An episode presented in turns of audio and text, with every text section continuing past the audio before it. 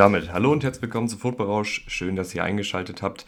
Ich muss sagen, ich bin heute wirklich aufgeregt. Also, wir haben jetzt ja hier schon über 200 Folgen zusammen verbracht, hatten schon zahlreiche Gäste, ähm, viele coole Projekte, aber ich glaube, selten war ich so aufgeregt und angespannt auch irgendwo darauf, wie diese Folge jetzt wird, weil ich echt auch noch nie so viel Zeit in eine Folge investiert habe. Ihr seht schon im Titel NFL Draft 2023 die Quarterbacks. Ich freue mich total drauf, mit euch hier jetzt sieben Quarterbacks zu besprechen, die ich alle gescoutet habe, die ich äh, in ja, sehr, sehr kleinteiliger Arbeit gescoutet habe. Also locker ja, 24, 30 Stunden habe ich mit denen verbracht ähm, und habe dann jetzt hier mir ja, zu allen auch sehr, sehr ausführlich was aufgeschrieben. Ähm, insgesamt halt sieben Quarterbacks.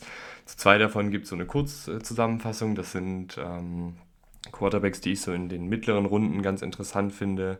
Und dann gibt es eben fünf Quarterbacks, zu denen ich sehr ausführlich äh, in unterschiedlichen Kategorien ähm, was zusammengeschustert habe und freue mich wirklich darauf, äh, das jetzt mit euch alles so durchzugehen. Bin da sehr, sehr gespannt auf euer Feedback. Ähm, also wirklich auch so die größte Folge, was den Aufwand angeht, die ich, glaube ich, bisher produziert habe mit Abstand generell der Draft-Content ähm, hat dieses Jahr sehr, sehr viel Zeit in Anspruch genommen, deutlich mehr als in den Jahren davor, weil ich irgendwie wollte, dass das einfach nochmal auf so ein anderes Level gehoben wird, was auch die Tiefe der Analyse angeht ähm, und dann vielleicht auch den Mehrwert angeht. Und ich freue mich wirklich total ähm, darauf, das heute mit euch hier alles durchzugehen und dann auch auf Twitter und Instagram bei Football Rausch zu besprechen, was ihr davon haltet, ähm, wo ihr vielleicht ähm, mitgeht, wo ihr sagt, das sehe ich anders, weil ich meine, logischerweise ist das ja auch alles gerade beim Scouten der College-Spieler immer sehr subjektiv. Ähm, gibt ja natürlich auch wenige Möglichkeiten, dass man jetzt jedes einzelne Spiel von jedem einzelnen Quarterback hier in voller Länge sehen kann, vor allen Dingen dann mit der All-22-Ansicht. Also äh, auch da habe ich jetzt logischerweise nicht jedes einzelne Spiel mir angeguckt. Ähm, aber ich denke schon, dass ich über alle Quarterbacks einen guten Überblick äh, geben kann und ähm, würde vorher nochmal einmal ähm, drüber sprechen, wie es so in dem Podcast hier generell weitergeht. Also ich ähm, haue ich in die Beschreibung auf jeden Fall auch die, die Timeframes, also die Zeitpunkte, wo ich dann über die einzelnen Quarterbacks spreche, damit ihr dann vielleicht auch nach dem Draft, wenn euer Team jetzt einen Anthony Richardson draftet oder wenn euer Team jetzt einen Stetson Bennett holt in der fünften Runde und ihr wollt nochmal wissen, was kann der eigentlich, was kann der nicht, dann könnt ihr hier zurück zur Folge kommen, ähm, könnt dann gerne äh, nachschauen, wo die dann zeitlich eingeordnet sind. Steht alles in der Beschreibung oder wird alles in der Beschreibung stehen. Aber bevor wir so richtig jetzt reinstarten in die Quarterback-Diskussion, in die Quarterback-Analysen, ähm, würde ich gerne noch mal einmal sagen, dass ich natürlich jetzt hier auch äh, solo unterwegs bin. Ähm, ich habe eine Menge Spaß daran, äh, brenne sehr für den Sport, diesen Podcast und die Community, die wir hier haben. Äh, gleichzeitig bin ich halt für alles hier allein verantwortlich. Ne? Also von Vorbereitung der Folgen über die Aufnahmen bis hin zu äh, ja, Management der Social Media Kanäle und sowas. Das ist alles von mir, das kommt alles von mir, da interagiert ihr mit mir. Es ist aber logischerweise zeitlich nicht immer easy, das alles unter einen Hut zu kriegen. Ähm, ich will aber gleichzeitig die Qualität des Podcasts auf dem Niveau halten, was wir gerade so haben, weil ich finde das Niveau echt sehr, sehr gut und ähm, fände das irgendwie blöd, wenn ich da sozusagen abbauen würde, weil es zeitlich nicht mehr geht. Bin aber nebenbei am Studieren, am Arbeiten ähm, und es ist halt letztendlich hier auch nur ein Hobby. Ich habe mir aber überlegt, dass ich einen Patreon-Kanal einrichte. Den gibt es jetzt auch seit zwei, drei Wochen. Äh, Patreon ist eine Webseite, bei der ihr ein monatliches Abonnement abschließen könnt, äh, mit dem ihr mich dann direkt finanziell unterstützt. Das ermöglicht mir wiederum zu sagen, dass ich diesen Podcast eben nicht nur hobbymäßig mache, sondern sozusagen auch beruflich mache, da dann so ein kleines Standbein habe. Ich glaube, ihr könnt euch vorstellen, wie viel Arbeit allein das Scouten der ganzen Draftspieler jetzt war oder ist. Ähm, wird ja noch ein paar andere Folgen geben.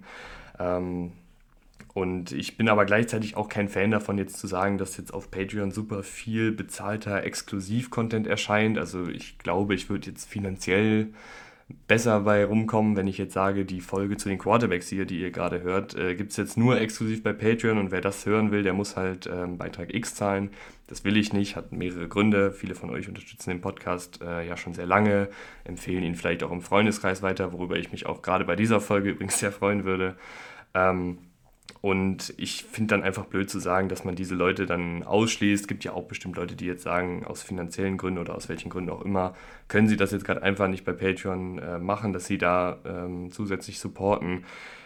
Und äh, stattdessen sehe ich Patreon als Möglichkeit für euch, wenn ihr sagt, hey, der Podcast gefällt mir, ich sehe, wie viel Arbeit dahinter steckt und würde diese Arbeit gern in Form einer finanziellen Unterstützung belohnen und so auch dafür sorgen, dass der Podcast in dem Umfang und der Qualität äh, langfristig erhalten bleibt. Gleichzeitig möchte ich natürlich den Patreon-Leuten zusätzlichen Content anbieten. Habe mir überlegt, dass ich auf Patreon ein wöchentliches QA mache, ähm, also eine QA-Podcast-Folge, wo ihr alle eure Fragen rund um Draft, NFL, Free Agency und so weiter loswerden könnt. Und ich habe natürlich auch eine ganze Menge Spieler gescoutet, die es jetzt hier nicht in Folgen schaffen werden, die dann irgendwie so dritte, vierte Runde gehen.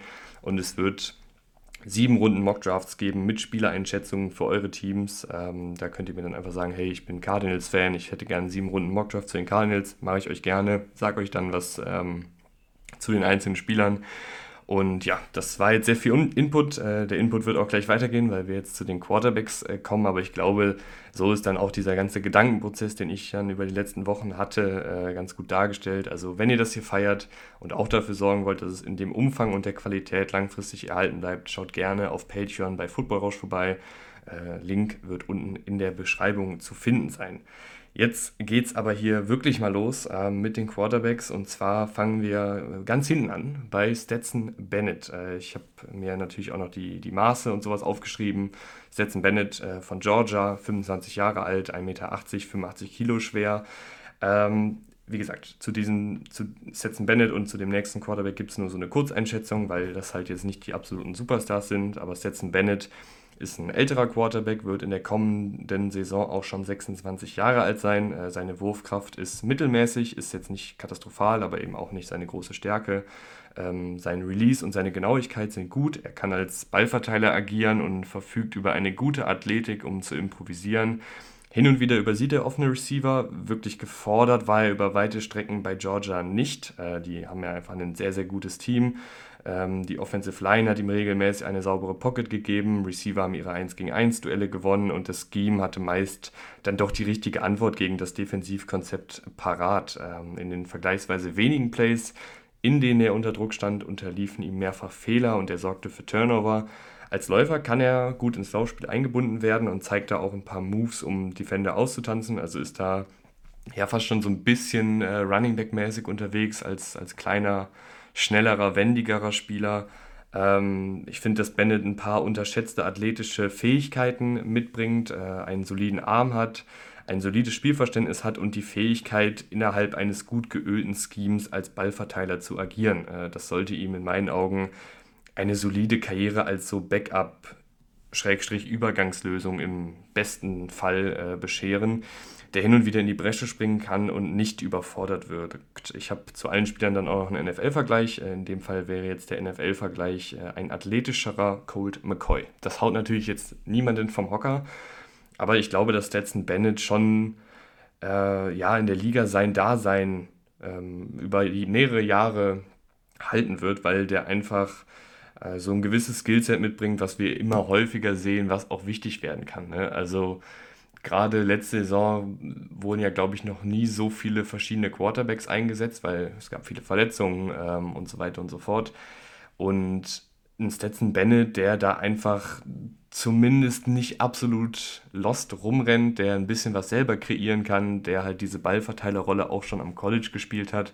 Ich glaube schon, dass da ein gewisser Wert ist. Ich sehe ihn jetzt natürlich nicht irgendwie als äh, wirkliche Lösung für irgendein Team, aber wenn ich mir jetzt so überlege, wenn der jetzt bei den Eagles landet als Backup, wenn der bei den Dolphins landet als Backup, wenn der von mir aus auch bei den 49ers landet als Backup, ich glaube schon, dass der dann einen gewissen Wert hat, vor allen Dingen, wenn der Starter dann ausfällt, dass man ihn reinwerfen kann, dass er einigermaßen das Scheme umsetzen kann, dass er ein bisschen was selber kreieren kann, aber dass er vor allen Dingen eben in dieser Ballverteilerrolle ganz ordentliche Leistung abrufen wird. Nicht mehr, nicht weniger, hat, finde ich, aber einen gewissen Wert.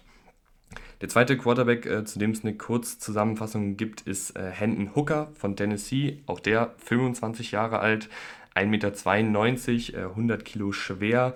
Hatte einen Kreuzbandriss äh, erlitten vor ein paar Monaten, deshalb wahrscheinlich auch erst so gegen August rum äh, komplett wieder fit. Äh, ist ich finde, seine größte Stärke ist, dass er keine klare Schwäche hat. Ist ein ziemlich runder Quarterback, der ähm, ja eben keine fantastischen Stärken hat, aber auch keine gravierenden Schwachstellen. Ähm, Hooker hat einen guten Arm und überdurchschnittliche Athletik. er liest Defensiven konstant und schnell, trifft meist gute Entscheidungen und wirft mit Antizipation. Man muss aber, finde ich, dazu sagen, dass die Offense von Tennessee sehr, sehr speziell war. Äh, mit vergleichsweise wenig Diversität im Playbook und vielen Stack-Spread-Konzepten, die in der NFL so nicht dauerhaft genutzt werden können. Also einfach eine ganze Menge an ähm, Plays, die man so in der NFL nicht in der Häufigkeit sieht. NFL guckt sich natürlich auch immer ein bisschen was vom College ab und wird ja generell, geht ja auch der Trend dahin, dass man ähm, ja viele College-Elemente übernimmt, dass man auch mehr in diese Spread-Offensiven geht, teilweise. Ähm, also einige Offensiven bauen da mittlerweile deutlich mehr drauf als vielleicht noch in, als noch vielleicht vor ein paar Jahren. Ähm, aber es war schon ein sehr simples Playbook und nicht jetzt super viele verschiedene Konzepte, die er da ähm, spielen musste ist natürlich nicht was, was man ihm jetzt vorwerfen kann, weil im Rahmen des Schemes und im Rahmen dessen, was er da eben zeigen musste, war es, finde ich, echt ganz ordentlich. Aber es ist dann ja schon die Frage, wenn jetzt ein Playbook in der NFL auf ihn zukommt, wo einfach deutlich mehr Variabilität gefordert ist, ähm, weiß ich einfach nicht, ob er das dann auch in der, äh, in der Qualität umsetzen kann, wie er es jetzt am College gezeigt hat. Äh, seine größte Schwachstelle ist in meinen Augen die Pocket-Präsenz. Ähm, da steht er irgendwie oft wie eine Statue rum, obwohl er eigentlich relativ mobil ist. Und seine Wurfgenauigkeit lässt, äh, je tiefer es wird, vor allen Dingen zu wünschen übrig. Ähm, deshalb ist es für mich schwierig, in ihm jetzt einen langfristigen Franchise-Quarterback zu sehen, auch mit der Verletzung im Hinterkopf, auch mit dem Alter im Hinterkopf, obwohl ich das bei Quarterbacks nicht ganz so dramatisch sehe wie bei anderen Positionen. Ähm, ich glaube einfach nicht, dass er damit den Besten der Besten mithalten kann als Starter. Dafür fehlen ihm auch so die, die High-End-Fähigkeiten, also die, die Top-Fähigkeiten, um da oben in der Riege mit dabei zu sein. Und wenn diese dann nicht durch sehr hohe Genauigkeit, Spielintelligenz und Entscheidungsfindung zum Beispiel ausgeglichen werden, dann wird es einfach schwierig. Äh, und zumindest die Genauigkeit lässt eben dann doch zu sehr zu wünschen übrig. Ähm, das heißt aber nicht, dass er keinen Nutzen in der NFL hat. Äh, eine Entwicklung hin zu einem soliden bis guten Game Manager und vielleicht auch Starter ist in meinen Augen nicht so unrealistisch. Ähm, ich glaube schon, dass das ja dann einen gewissen Wert hat. Man muss dann halt nur gucken, was man genau in ihm sieht. Wenn du dann ihn jetzt draftest, äh, beispielsweise, keine Ahnung, gehen wir mal das Szenario durch, die, die Colts draften ihn jetzt in der dritten Runde, nehmen keinen Quarterback in der ersten Runde, dann gehen die Colts mit Gardner Minshew und einem verletzten Händen Hooker rein. Dann spielt Minshew die ersten paar Partien, bis Hooker wirklich wieder komplett fit ist und dann auch in der NFL eingegroovt ist. Und dann spielt Hooker irgendwie die letzten fünf, sechs Partien, macht das vielleicht ganz ordentlich, weder jetzt fantastisch noch total schlecht, dann hast du danach irgendwie einen Hendon Hooker, der 26 ist, der keine Top-Fähigkeiten hat. Und dann stehst du, finde ich, da so ein bisschen, ja, vor der Frage, willst du jetzt weiter auf den bauen oder draftest du dann doch wieder einen jungen Quarterback? Und ich glaube, das könnte dann manchmal auch gar nicht so gut sein für ein Team. Ich denke da jetzt zum Beispiel gerade, ist da so ein ähnliches Szenario bei den Falcons. Tatsächlich ist mein Vergleich für Herrn Hooker auch Desmond Ritter. Ähm, aber auch da bei den Falcons, ich finde, Desmond Ritter hat ein paar ganz gute Ansätze gezeigt. Jetzt ist er wahrscheinlich der Starter nächstes Jahr. Die Falcons gehen jetzt mit ihm so in die Saison wahrscheinlich.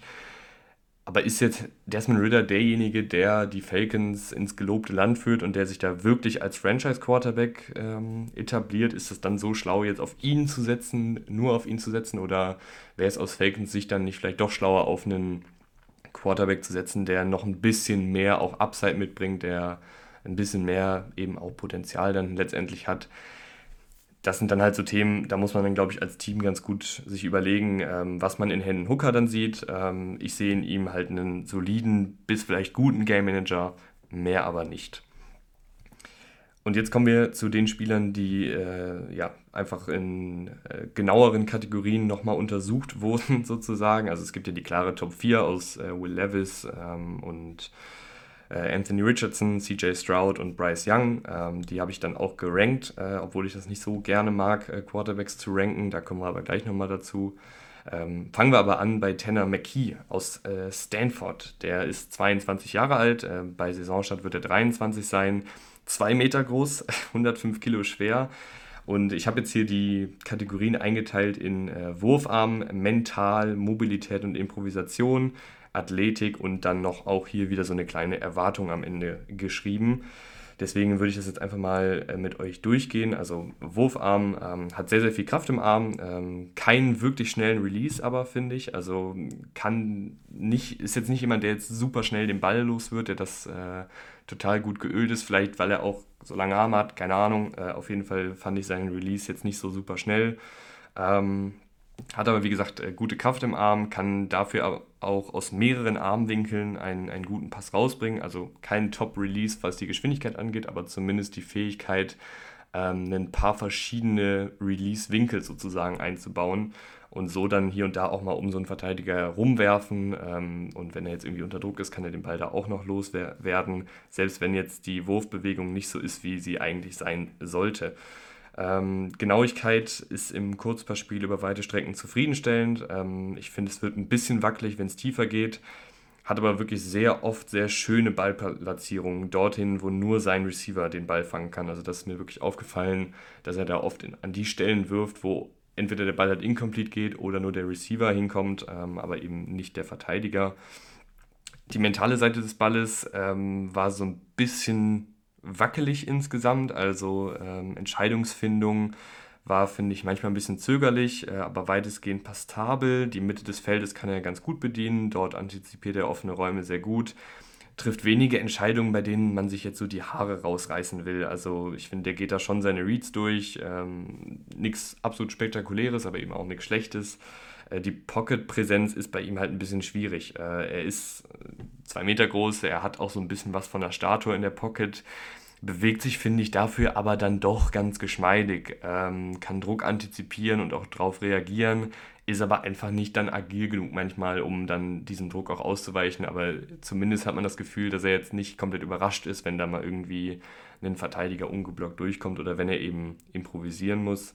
Äh, Lesen der Defensive vor und nach dem Snap, ähm, Reaktionszeit und Antizipation lassen leider da oft zu wünschen übrig braucht, finde ich, manchmal zu lang, um die Defensive im Kopf zu diagnostizieren. Also hält dann den Ball auch echt zu lang in der Pocket. Vor allen Dingen kommt dann halt dazu, dass er nicht jemand ist, der jetzt äh, ständig äh, improvisieren kann und der jetzt dann sich auch diese Zeit in der Pocket noch erkaufen kann, die er manchmal zu lange braucht, wenn er die Defensive liest. Ich finde, da kann er halt insgesamt oft zu zögerlich sein. Ähm, hin und wieder kommt er aber auch zu seinem zweiten, zu seinem dritten Read oder nimmt dann auch richtigerweise den Checkdown, äh, wenn nichts da ist, zum Running Back äh, oder zu irgendeinem Passempfänger in die, in die Flat. Also da zeigt er manchmal dann, finde ich, doch ganz gute Sachen, aber generell merkt ihr ein bisschen inkonstant, ähm, manchmal im Kopf noch ein bisschen zu langsam.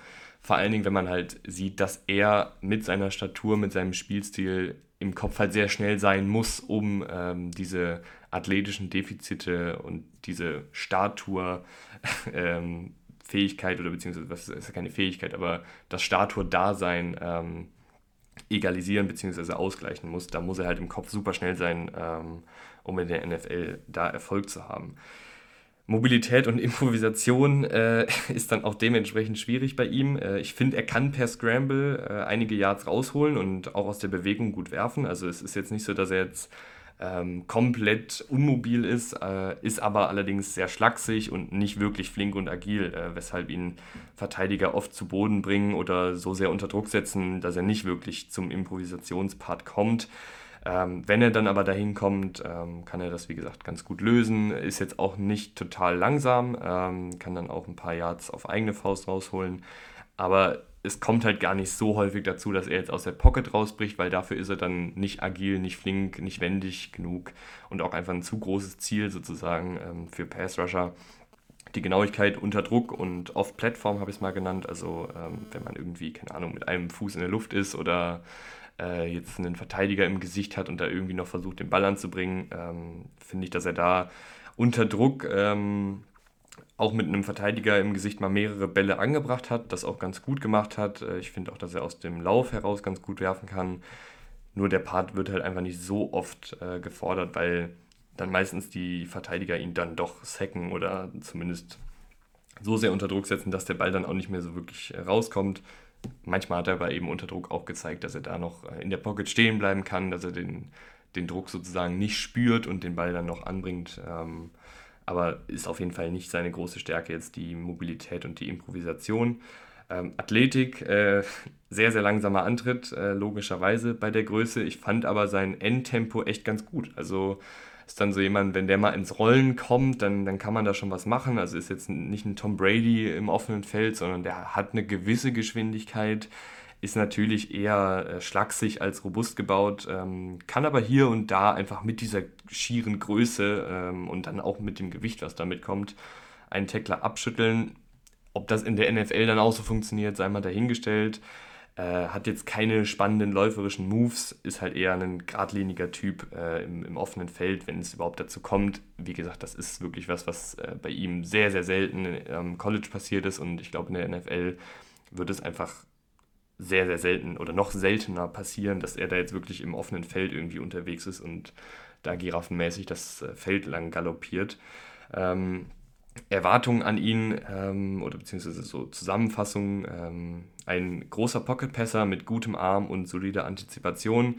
Tanner McKee wäre vor zehn Jahren wahrscheinlich deutlich beliebter in NFL-Kreisen. Um mit seinem Skillset in der NFL Erfolg zu haben, muss er sich auf der mentalen Seite zu den besten und schnellsten Denkern auf der Quarterback-Position entwickeln und einige technische Feinheiten verbessern, um, sein, also, um seine Release-Geschwindigkeit zu erhöhen. Dann kann er wie so viele Pocket Passer vor ihm mit seinem Arm punkten und aus der Pocket heraus defensiven sezieren. Äh, bis dahin ist aber ein weiter Weg. Das ist so die Zusammenfassung, die ich da aufgeschrieben habe. Also ja, ich glaube, dass der vor 10, 15 Jahren wirklich in der ersten Runde gewählt worden wäre, weil der halt so diese prototypischen Pocket Passer Trades mitbringt. In der heutigen NFL äh, gibt es da, glaube ich, auch gar nicht mehr so viele Teams, für die jetzt Tanner McKee als Starter in Frage kommt. Ähm, weil er dann einfach schon ja, stark limitiert ist in dem, was er machen kann. Ich glaube aber schon, dass wenn er jetzt auf der mentalen Seite des Balles wirklich nochmal eine Schippe drauflegt, wenn er seinen Release verbessert, dass er dann ein solider bis guter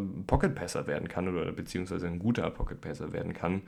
Ähm, NFL-Vergleich habe ich jetzt Pocket-Haubitze geschrieben oder eben einen Jared Goff. Jared Goff war jetzt letztes Jahr bei den Lions gerade in der zweiten Saisonhälfte schon ja auch echt gut. Ähm, also das wäre jetzt ein NFL-Vergleich, der, finde ich, auch schon ein bisschen höher gegriffen ist. Also wenn man ähm, Jared Goff jetzt in der zweiten, dritten Runde oder wo ein Tanner McKee dann am Ende geht, bekommt, glaube ich, gibt es viele Teams, die den da auf jeden Fall nehmen würden.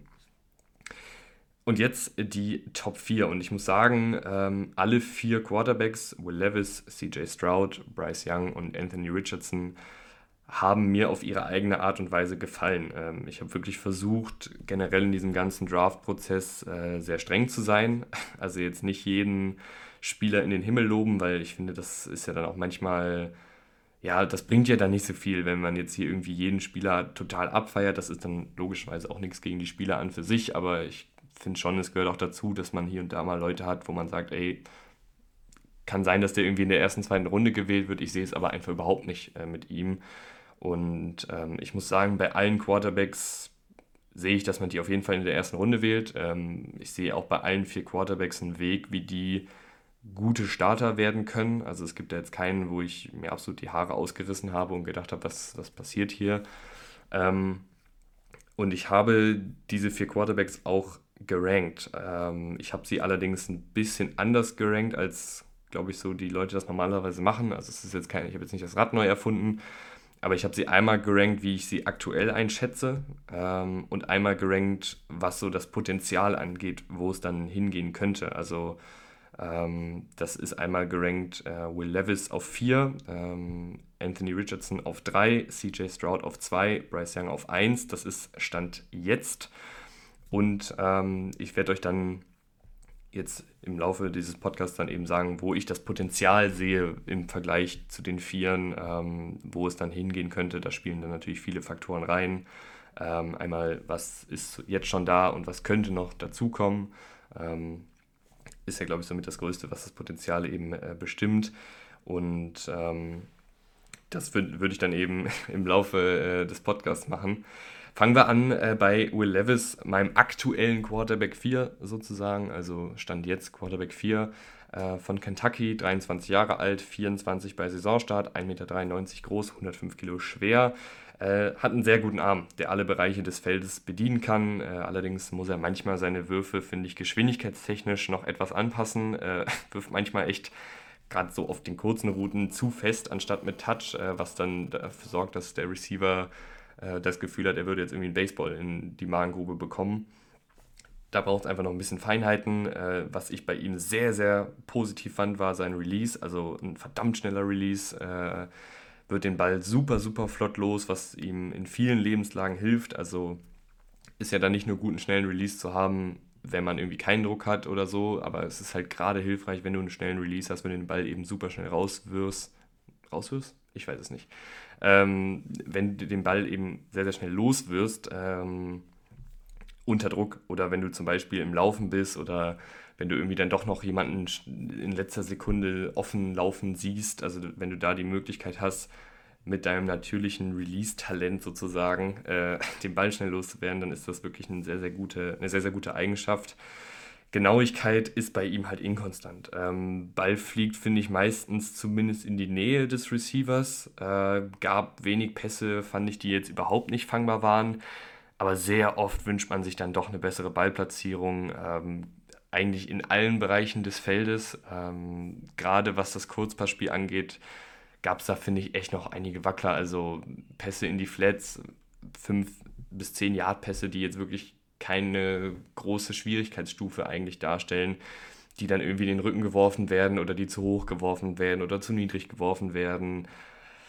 War einfach nicht so doll, die Wurfgenauigkeit äh, bei Will Levis. Äh, hier und da wirklich auch ein paar schöne Bälle dabei gehabt, ähm, aber eben auch einige sehr inkonstante Sachen. Äh, die mentale Seite bei ihm ist ja so ein bisschen was, was finde ich sehr hart getrashed wird, zumindest von dem, was ich so äh, gelesen und gehört habe. Ich fand, es war nicht ganz so schlimm. Also ich finde jetzt nicht, dass er da irgendwie jetzt dieser Typ ist, der absolut keinen Plan hat, was abgeht und einfach nur athletische Fähigkeiten bzw. physische Fähigkeiten hat. Ich finde schon, dass er generell ein ganz gutes Grundverständnis von dem hat, was er da macht äh, auf dem Feld. Aber wenn man jetzt eben da ein bisschen strenger drauf guckt, wenn man ein bisschen genauer drauf guckt in der Entscheidungsfindung, ähm, oder gehen wir es mal einfach jetzt durch, ähm, die mentale Seite des Balles, Entscheidungsfindung, manchmal ein wenig spät dran. Äh, hin und wieder hätte ich mir da etwas mehr auch Antizipation gewünscht. Äh, durch seinen schnellen Release macht er diese Bruchteile von Sekunden meist wieder wett.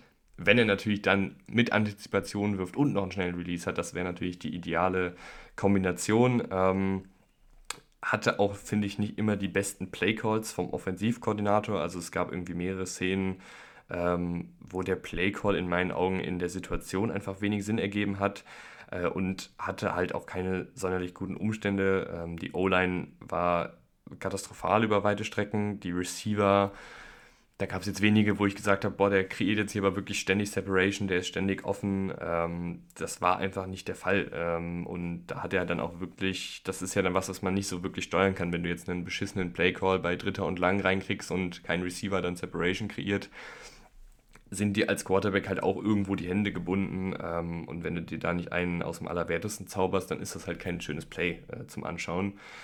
Die Pocket-Präsenz äh, war, finde ich, sehr wackelig. Äh, rennt manchmal zu, früh, zu früh raus, ähm, hat aber auch mehrere Szenen, wo er sich dann gut in der Pocket wieder bewegt und auch einen Hit mal einsteckt, um noch einen Wurf anzubringen.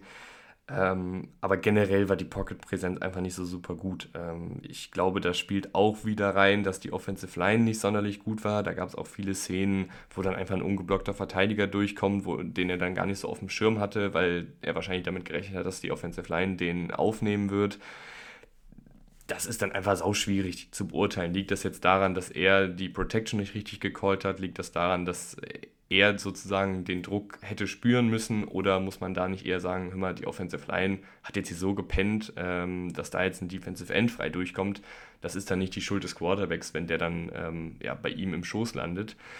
Aber trotzdem war die Pocket-Präsenz von ihm phasenweise sehr wackelig. Ähm, ich glaube auch, dass das wahrscheinlich dann irgendwo ein Vertrauensding war. Ähm, wenn du natürlich eine sehr wackelige Offensive Line hast, dann spürst du manchmal wahrscheinlich auch Druck, wo gar kein Druck da ist. Ähm, und das war dann einfach über weite Strecken nicht sonderlich gut. Ähm, Lesen der Defensive vor und nach dem Snap war, finde ich, inkonstant. Ähm, vertraute, finde ich, manchmal zu sehr dem geschemten Read und hat dann auch blind dorthin geworfen, selbst wenn die Defensive darauf eingestellt war.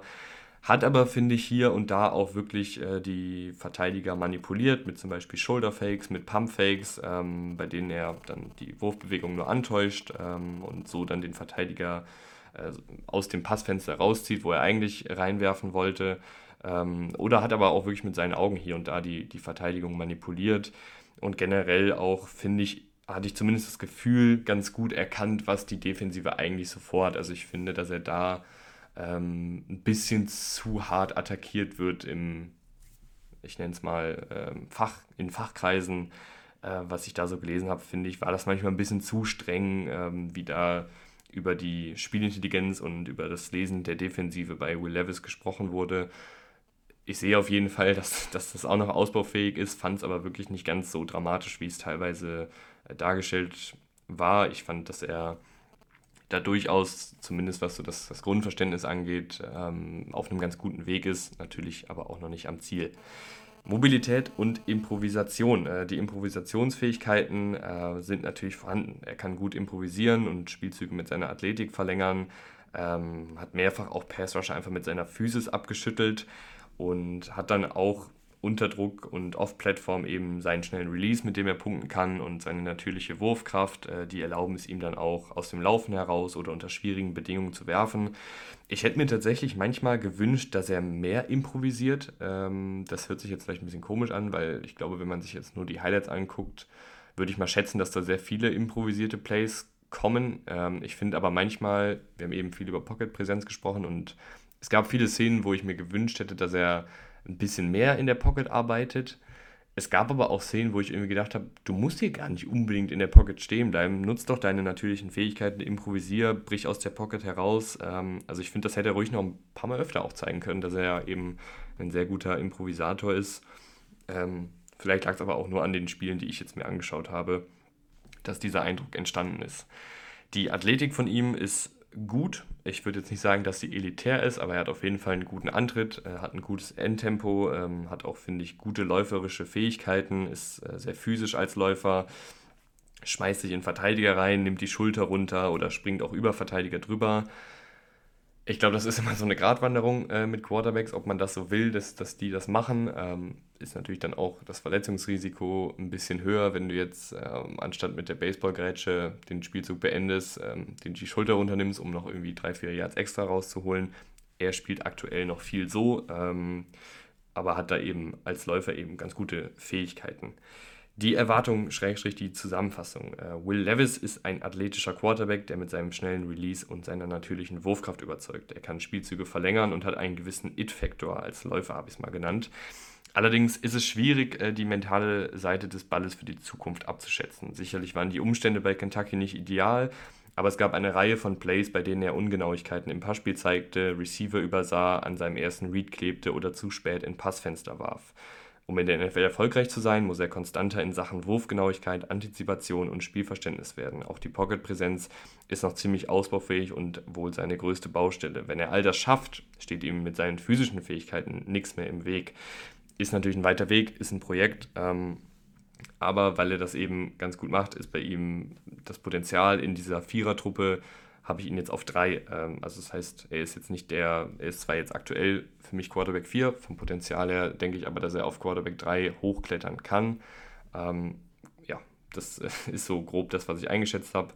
Und der NFL-Vergleich äh, Matthew Stafford mit 1,5 Promille. Also äh, ein Quarterback, der Matthew Stafford mit 1,5 Promille wird ja immer noch einen guten Arm haben, wird immer noch einen schnellen Release haben, ähm, wird immer auch noch seine läuferischen Fähigkeiten hier und da haben, wird auch, glaube ich, noch grob wissen, was er da so macht, aber halt nicht auf einem konstant hohen Niveau. Das ist jetzt so, glaube ich, gerade der Spieler, den man mit Will Levis kriegt. Ähm, aber das kann sich ja vielleicht verbessern, da kann er ein bisschen dann ausnüchtern und ähm, die NFL hoffentlich im Sturm erobern. Ich glaube, das ist auch ein gutes Stichwort und eine gute Überleitung äh, zu Anthony Richardson von Florida, 21 Jahre erst, also auch noch ein junger Quarterback, 22 bei Saisonstart, 1,95 Meter, 108 Kilo. Ich glaube, ihr habt alle mittlerweile die Combine-Performance von ihm gesehen. Ähm, gab nie einen athletischeren Quarterback ähm, beim Combine.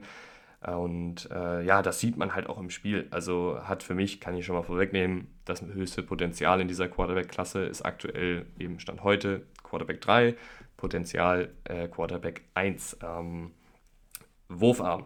Die Kraft wahnsinnig. Also sehr starker Arm, der meistens auch die nötige Härte mitbringt. Also ähm, je nachdem, wo er halt den Ball hinbringen will, hat er da wirklich eine gute Wurfhärte auch drin. Ähm, der kann wirklich 20 Yard Outrouten werfen und der Ball verliert wirklich keinen Zentimeter an Höhe. Das ist echt schon wirklich wahnsinnig gut. Ähm, hat, finde ich, aber auch bei einer Reihe an Würfen einen schönen Touch drin. Das war ja was, was ich jetzt eben bei Will Levis ein bisschen kritisiert habe. Ich fand aber, dass Anthony Richardson diese Wurfkraft dann doch ganz gut temperiert hat. Also jetzt nicht immer nur mit 180 km/h geworfen, sondern eben, wenn es nötig war, schon und wenn nicht, dann eben nicht. Ähm, schneller Release in allen Bereichen des Feldes. Ähm, und dann kommen wir zur Genauigkeit. Äh, die Wurfgenauigkeit ist wirklich frustrierend inkonstant. Ähm, hat, finde ich, wirklich ein paar wirklich schöne platzierte Pässe, auch im vertikalen Passspiel dabei, aber dann auch echt eine ganze Menge Wackler. Ähm, hat noch so ein bisschen was von einem Sprinkler in meinen Augen. Also ja, das ist auch irgendwie in allen Bereichen des Feldes zu sehen. Also im Kurzpassspiel kamen einige Pässe über wenige Yards nicht konstant genug an. Und das ist einfach was, was er verbessern muss, ähm, weil diese Wurfgenauigkeit, wenn er die nicht verbessert, dann wird das langfristig nichts. Das ist natürlich was, was man, was man verbessern kann, wo man dran arbeiten kann, wo man auch die äh, Mechanics trainieren kann. Stand heute ist das aber einfach noch nicht gut genug für die NFL und leider auch ja, fast schon ein bisschen frustrierend, inkonstant, weil er hat wirklich, also er bringt sozusagen denselben Pass ähm, zweimal an und dann beim dritten Mal fliegt er dann zwei, drei Yards drüber oder zwei, drei Yards in den Rücken und ähm, das war wirklich ein bisschen frustrierend bei ihm, weil ich finde, er ist eigentlich ein wirklich großartiger Spieler. Ähm, und das ist, finde ich, auch das, was ihn am meisten zurückhält, weil ich finde, auch bei ihm ist die mentale Seite des Balles weiter, als ich es vom Konsens so mitbekommen habe. Ich finde, dass er äh, in der Entscheidungsfindung meistens tatsächlich die richtige Entscheidung trifft, ähm, eher selten auch einen Receiver übersieht oder jetzt absolut höhenrissige Pässe in Dreifachdeckung wirft. Auch seine Antizipation ist über weite Strecken solide, allerdings kommt dann halt oft die fehlende Genauigkeit ins Spiel. Also er macht dann den korrekten Read, wird den Ball gut und sauber los, platziert ihn aber einfach nicht gut genug. Also äh, das war echt nervig teilweise. Ähm, die Pocket-Präsenz ist äh, mal hü mal hot, also kann die Pocket sehr gut manipulieren, äh, Druck ausweichen und sich durch kleine Bewegungen Zeit verschaffen. Aber manchmal rennt er auch aus sauberen Pockets raus oder tritt in Druck rein. Also das war auch inkonstant ähm, von dem, was ich gesehen habe. Und Lesen äh, der Defensive vor und nach dem Snap, da war ich wirklich sehr positiv überrascht. Also in diesem Bereich fand ich sehr deutlich weiter, als so der Konsens behauptet, zumindest eben meiner Meinung nach. Ähm, er kann defensiven finde ich, passabel lesen. Äh, es gibt zahlreiche Szenen, in der er nach dem Snap die Defensive direkt richtig einordnet und sogar mit seinen Augen die Verteidiger so manipuliert, dass er sich Passfenster schafft. Also schaut dann zum Beispiel nach rechts ähm, kurz raus, der Linebacker zieht dahin und dann bringt er den Ball über die Mitte des Feldes da in das gerade entstandene Fenster. Also das war wirklich ähm, sehr, sehr schön zu sehen. Ähm, natürlich gibt es auch hier Szenen, in denen ihn Coverages verwirren. Ähm, allerdings zeigt er, finde ich, dann auch ganz gute Verbesserungen, wenn Defensiven ihn ein zweites, drittes Mal mit der gleichen Coverage aufs Glatteis führen wollen, dann ist er da nicht mehr drauf reingefallen. Und das ist, finde ich, was, was gerade bei einem jungen Quarterback, der ja auch noch nicht so super viel gespielt hat, ähm, war jetzt letzte Saison die einzige Saison als Vollzeitstarter, ähm, eine sehr schöne Beobachtung, wenn man da sieht, okay, der wurde einmal verarscht, kann passieren, aber im nächsten Drive, die Defensive spielt die gleiche Coverage oder eine ähnliche Coverage und dann weiß er eben, was da die Antwort drauf ist. Also hat er, finde ich, auch wirklich im Spiel und über die Saison hinweg dazugelernt. Ähm, Mobilität und Improvisation ist halt wahnsinnig gut bei ihm. Ne? Also die Improvisationsfähigkeiten stechen heraus. Er kann Defensive Ends abschütteln, Blitzern ausweichen und entweder zu Fuß Defensiven schlagen oder auch außerhalb der Pocket Plays kreieren. Ähm, Genauigkeit unter Druck und auf Plattform ist auch gegeben. Äh, dabei hilft ihm, dass er halt durch seine schiere Armkraft nicht immer einen sauberen und festen Stand haben muss, um den Pass anzubringen. Man muss allerdings sagen, dass ihm unter Druck auch echt noch ein paar Hanebüchenfehler unterlaufen können. Also da waren dann wirklich mal ein paar von diesen äh, Plays dabei, wo man sich wirklich die Haare ausreißen will. Aber im Groben und Ganzen kann der halt gut improvisieren, vor allen Dingen, wenn er dann eben auch zu Fuß unterwegs ist, hat ja einen sehr schnellen Antritt, ein gutes Endtempo. Ähm, als Läufer bringt er nicht nur diese Athletik mit, sondern ich finde auch, dass er wirkliche Qualitäten als Läufer hat. Also verfügt natürlich über eine Physis, die er auch gerne einsetzt, ähm, kann aber auch Verteidiger um Kurven und ein paar schöne Bewegungen raushauen, also was so Juke-Moves und sowas angeht. Ähm, und ich finde auch, dass er wirklich eine gute Übersicht hat als Läufer. Also das ist ja gerade bei Quarterbacks nicht immer so gegeben, aber ich finde, er hat ein sehr, sehr gutes Gefühl für Raum. Ähm, er manipuliert Verteidiger mit unterschiedlichen Geschwindigkeiten, also ähm, zieht dann mal kurz nochmal an oder wird dann mal kurz ein bisschen langsamer, um dann, dann doch wieder vorbeizuziehen, äh, bewegt sich dann auch so äh, ganz gerne mal im Raum, dass dann die Verteidiger einen schlechten Winkel zum Beispiel auf ihn haben oder dass noch ein, ein Blocker, als, also zum Beispiel ein Receiver, den Block setzen kann. Also das finde ich, äh, hat er wirklich sehr, sehr gut gemacht. Ähm, natürlich jetzt nicht auf dem Niveau von einem Running Back, aber wirklich sehr, sehr gute Übersicht als Läufer für einen Quarterback. Und ja, das ist äh, ein physischer Freak und ich glaube, die Zusammenfassung bzw. die Erwartung dann für ihn trifft das auch ganz gut. Also Anthony Richardson hat so ziemlich alle physischen Attribute, um ein sehr guter NFL-Quarterback zu werden. Seine Wurfkraft ist sehr gut, er bringt phasenweise viel Touch in seine Pässe und seine Athletik öffnet das Playbook im Pass- und Laufspiel. Auf der mentalen Seite ist er weiter als gedacht, allerdings noch zu inkonstant. Äh, seine Pocket-Präsenz ist teilweise sehr gut, teilweise hibbelig. Seine Ballplatzierung kann ideal sein, kann aber auch das Ziel verfehlen. Die Wurfgenauigkeit ist definitiv sein größtes Problem. Seine Reads geht er dafür meistens sauber durch. Er kann defensiv mit seinen Augen manipulieren und bewegt sich sehr gut in der Pocket über weite Strecken. Ähm, Richardson dürfte zu den Quarterbacks zählen, die das höchste Potenzial haben. Ist ja bei mir auch an 1. Ähm, und das Narrativ, das sehr ungeschliffen und roh ist, trifft in meinen Augen nicht ganz zu. Ähm, auf der mentalen Seite hat er wirklich auch auf die Saison gesehen äh, eine schöne Entwicklung genommen und gute Szenen gezeigt. Da muss er einfach noch konstanter werden äh, für Down, Down für Down und ähm, auf einem hohen mentalen Niveau spielen, um in der NFL erfolgreich zu sein. Ähm, und ja, über die Wurfgenauigkeit haben wir ja schon gesprochen. Sein größtes Manko, vielleicht kann er die ja durch verbesserte Bewegungsabläufe in den Griff bekommen. Und wenn er das schafft, dann ist der, glaube ich, schwierig ähm, zu stoppen. Äh, NFL-Vergleich habe ich für ihn jetzt einen junger Colin Kaepernick. Äh, also Colin Kaepernick war ja auch ein, ein physisch sehr begabter Quarterback, der dann nach einer kurzen Anlaufzeit in der NFL auch wirklich Erfolg hatte für einen vergleichsweise kurzen Zeitraum, aber da er auch mit seiner Athletik, mit seiner Wurfkraft, äh, mit seinem Spielstil wirklich ähm, ja, es auch weit geschafft hat als NFL-Quarterback. Quarterback.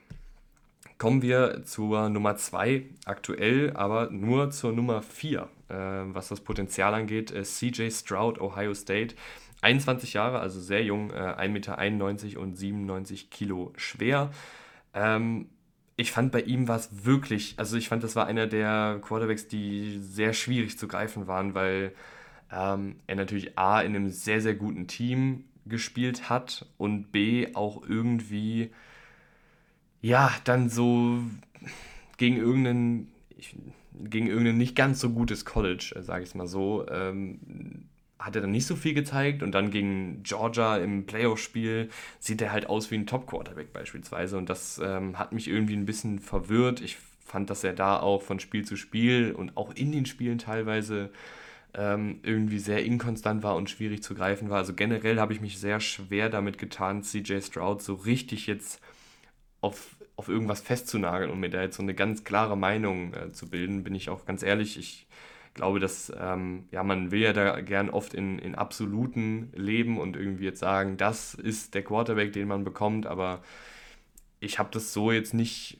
nicht hinbekommen, beziehungsweise wollte es dann ja auch nicht hinbekommen. Ich will mich jetzt ja hier nicht auch auf eine genaue Einschätzung festlegen, sondern ich glaube, ihr werdet jetzt auch im, im Laufe des Textes, den ich hier vorbereitet habe und ähm, der einzelnen Kategorien merken, dass ich eben mich schwer getan habe zu sagen, ey, der macht das sehr gut und ey, der macht das gar nicht gut und wenn er das und das macht, dann wird er ein guter Quarterback, weil das einfach alles, finde ich, ähm, sehr spielabhängig und ähm, formabhängig bei ihm war, nenne ich es mal so.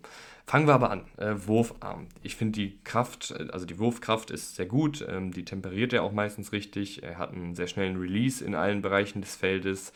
Und die Genauigkeit, finde ich, ist über weite Strecken auch gut, ähm, wirft er auch mit viel Touch. Also das passt. Ähm, mental, das war auch was, was ich ähm, ja, sehr schwierig einordnen konnte. Ähm, ich fand seine Entscheidungsfindung war inkonstant. Ich fand, dass er manchmal an Reads festgeklebt hat. Da ist dann natürlich auch immer die Frage, liegt das jetzt ans, am Scheme oder liegt das an ihm? Ähm, wirft nicht immer mit Antizipation, sondern wartet, bis ein Receiver offen ist. Auch das war was. Äh, in dem einen Spiel wirft er fast nie mit Antizipation und da muss dann wirklich der Receiver gefühlt winken, bis er den Ball wirft. In anderen Spielen, zum Beispiel eben äh, im Georgia Playoff-Spiel, da wirft er mit super Antizipation und, und antizipiert Räume und platziert den Ball auch da, wo nur sein Receiver ihn fangen kann. Also er hat eigentlich fast alles schon mal gezeigt, aber halt nicht konstant genug. Ähm, ich finde auch, dass ähm, das Bedienen der Mitte des Feldes hin und wieder ein Problem für ihn war oder ist. Ähm, und das ist was, was in der heutigen NFL halt auch immer wichtiger wird, dass man eben die Mitte des Feldes, wo viel Verkehr ist, sicher und konstant bedienen kann. Ich fand, das hat er nicht immer auf dem Niveau gemacht, was ich mir da gerne gewünscht hätte.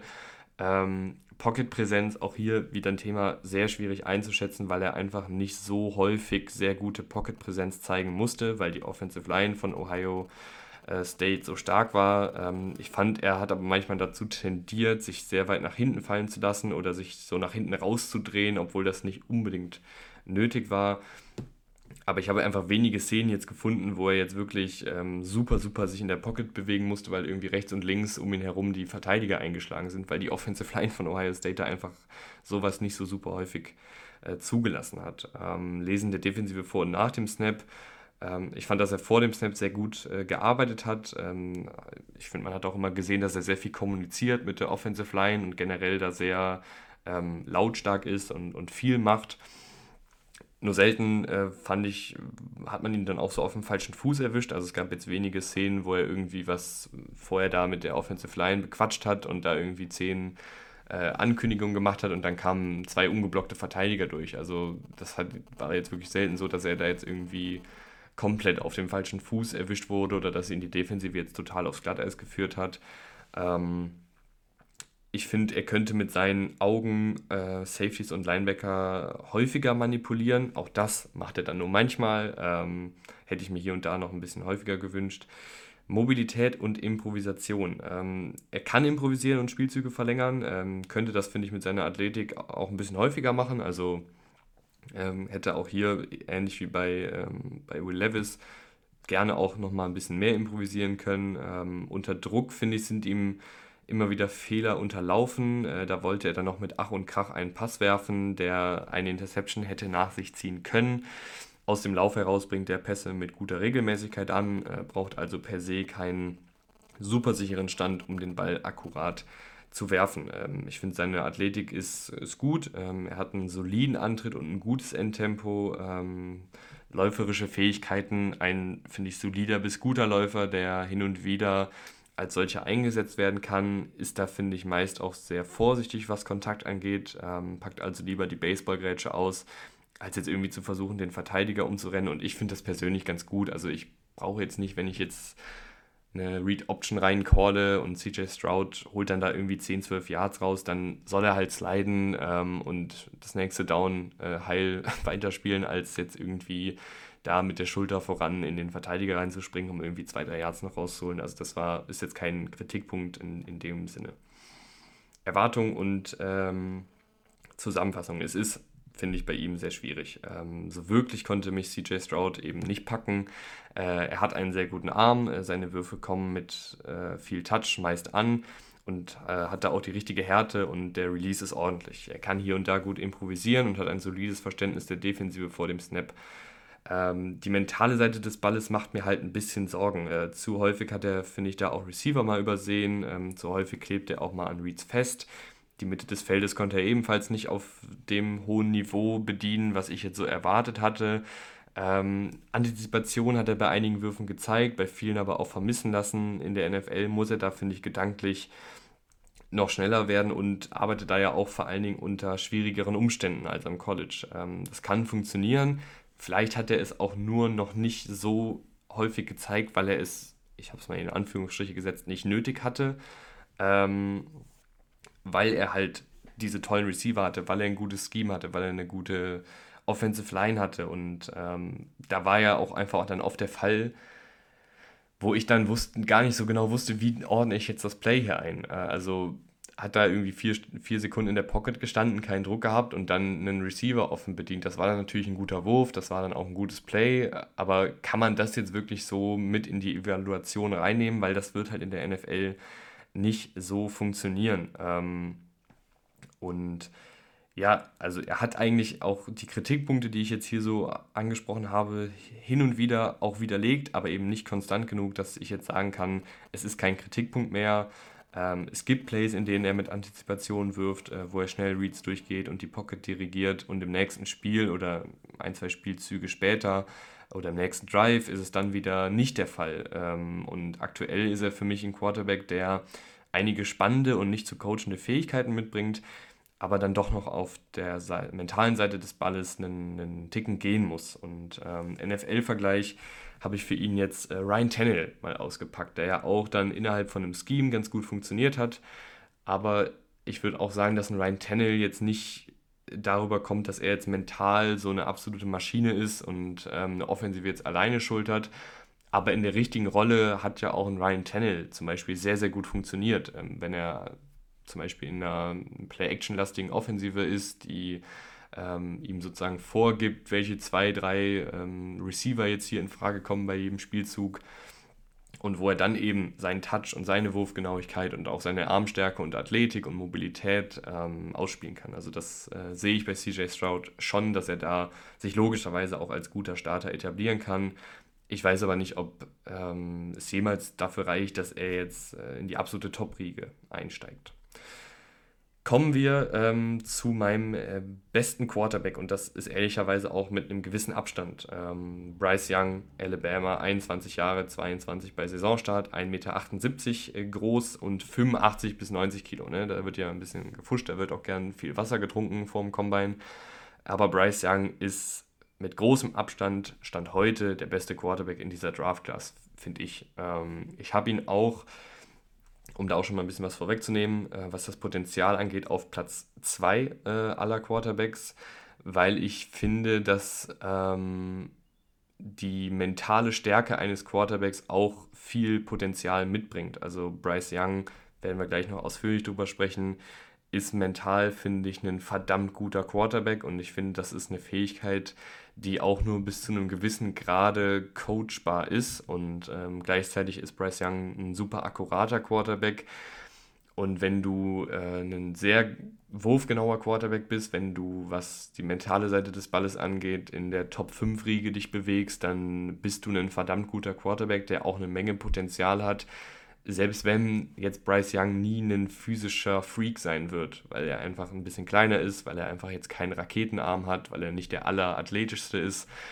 Aber auch ein Joe Burrow hat das alles nicht, ist aber einfach mental und ähm, von seiner Wurfgenauigkeit her auf so einem guten Niveau und auch deutlich besser als die meisten anderen Quarterbacks in der NFL, dass ihm das eine Menge Potenzial auch nach oben gibt und deshalb ist für mich Bryce Young selbst wenn er nicht diese physischen Fähigkeiten von einem Will Levis hat und auch nicht von einem CJ Stroud hat, vor ihm, ähm, was das Potenzial nach oben angeht, weil ich einfach denke, dass er sich zu einem der besten Denker auf der Quarterback-Position, sagen wir es mal, äh, entwickeln kann und da auch schon ähm, eine ganze Menge sehr, sehr gut macht. Und was er da genau gut macht, äh, das können wir jetzt mal besprechen. Ähm, Wurfarm, ich finde, er hat eine ganz gute Wurfkraft. Ähm, bei einigen Pässen sieht man das Maximum. Ähm, hin und wieder wünscht man sich da schon ein bisschen mehr Wumms und Zip hinter den Pässen, aber auch das kann man bis zu einem gewissen Grad zumindest noch ähm, verbessern. Ich finde auch ein Joe Burrow beispielsweise hat sich da nochmal ein bisschen gesteigert, was so die äh, Wurfkraft angeht oder was das Bedienen der tiefen Anspielstation angeht.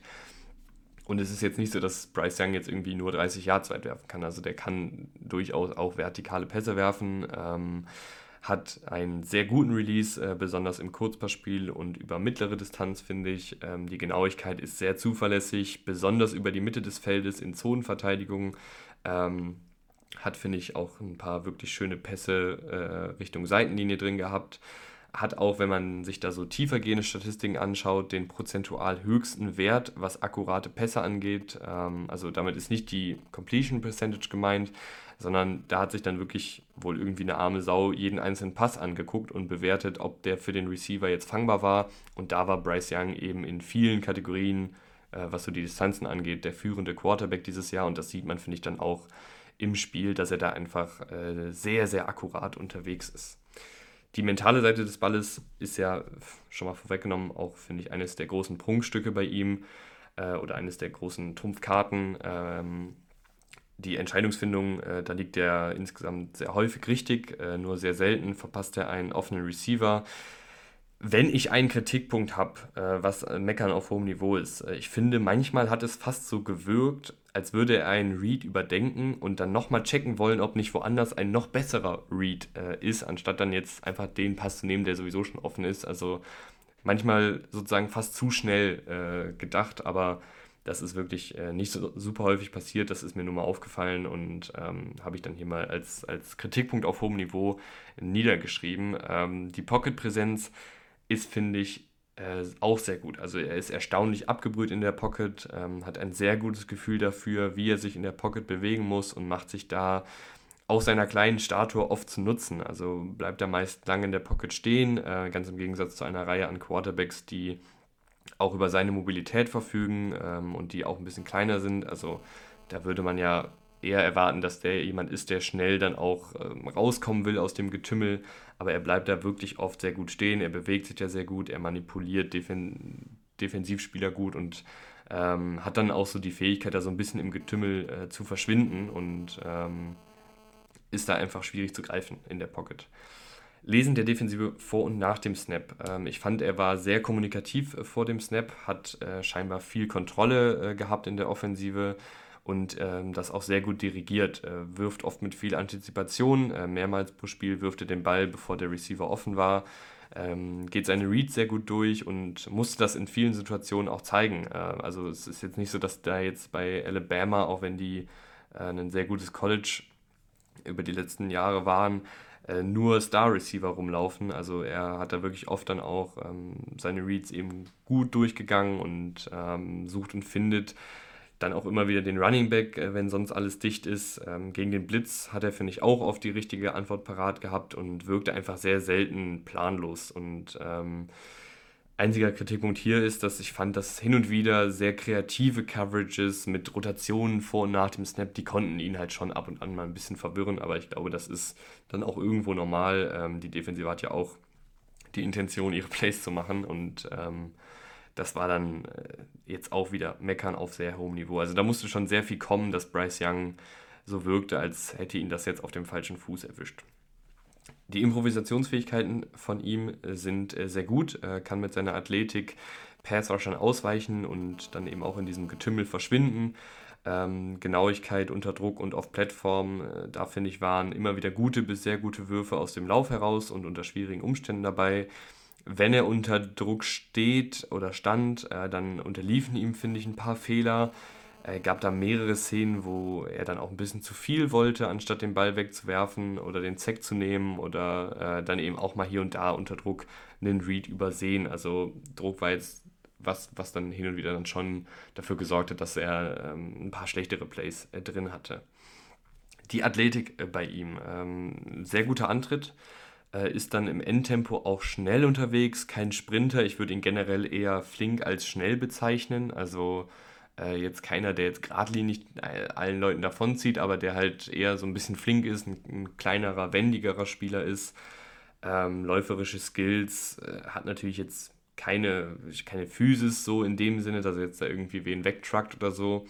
Äh, kann, finde ich, hier und da aber durch geschmeidige Bewegungen einen Verteidiger aussteigen lassen Insgesamt wäre es aber natürlich schon verwunderlich, wenn er in der NFL jetzt irgendwie eine hohe Anzahl an Tackles bricht, beziehungsweise Verteidiger im offenen Feld aussteigen lässt, weil da ist er dann auch irgendwo ein bisschen athletisch limitiert, da ist er auch nicht physisch genug und ich weiß jetzt auch nicht, ob ich da an seiner Stelle das Risiko eingehen wollen würde, äh, dass er da jetzt ja, ständig noch versuchen sollte, äh, Yards rauszuholen und dann eventuell das Risiko eingeht, dass dann ein Linebacker ihn einfach richtig umhaut.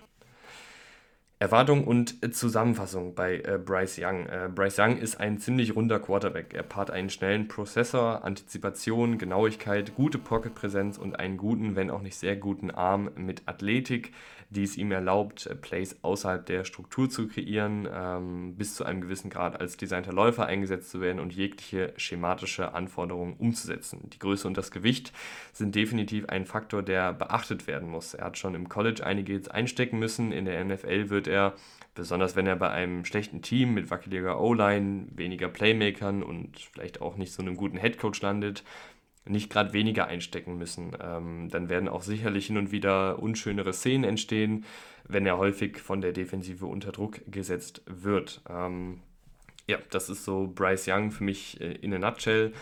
Äh, NFL-Vergleich äh, rein sportlich ist, finde ich, ein kleinerer Deshaun Watson. Ähm, und ja, das äh, waren sie, die sieben Quarterbacks, über eine Stunde jetzt geredet. Äh, wie gesagt, ich würde mich freuen, wenn die Folge hier ähm, im Freundeskreis oder sonst wo geteilt wird und ähm, wir hier ein paar neue Hörer und Hörerinnen dazu gewinnen. Ansonsten sage ich äh, bis zum nächsten Mal. Vielen, vielen Dank fürs Zuhören. Ähm, schreibt mir auch gerne, was ihr davon haltet, äh, wenn ihr vielleicht ähm, höher seht, ähm, wo ihr sagt, dass ihr das anders seht, weil, wie gesagt, es gibt da keine perfekte Analyse. Es kommt auch immer ein bisschen darauf an, auf was man achtet, äh, was für Spiele man sich angeguckt hat. Und ich bin da gespannt auf euren Input und ähm, freue mich sehr, wenn wir jetzt hier zusammen die Draftzeit äh, genießen, bis es dann ähm, ja, an Drafttag dann endlich losgeht. Vielen, vielen Dank fürs Einschalten. Haut rein, macht's gut. Bis zum nächsten Mal. Ciao, ciao.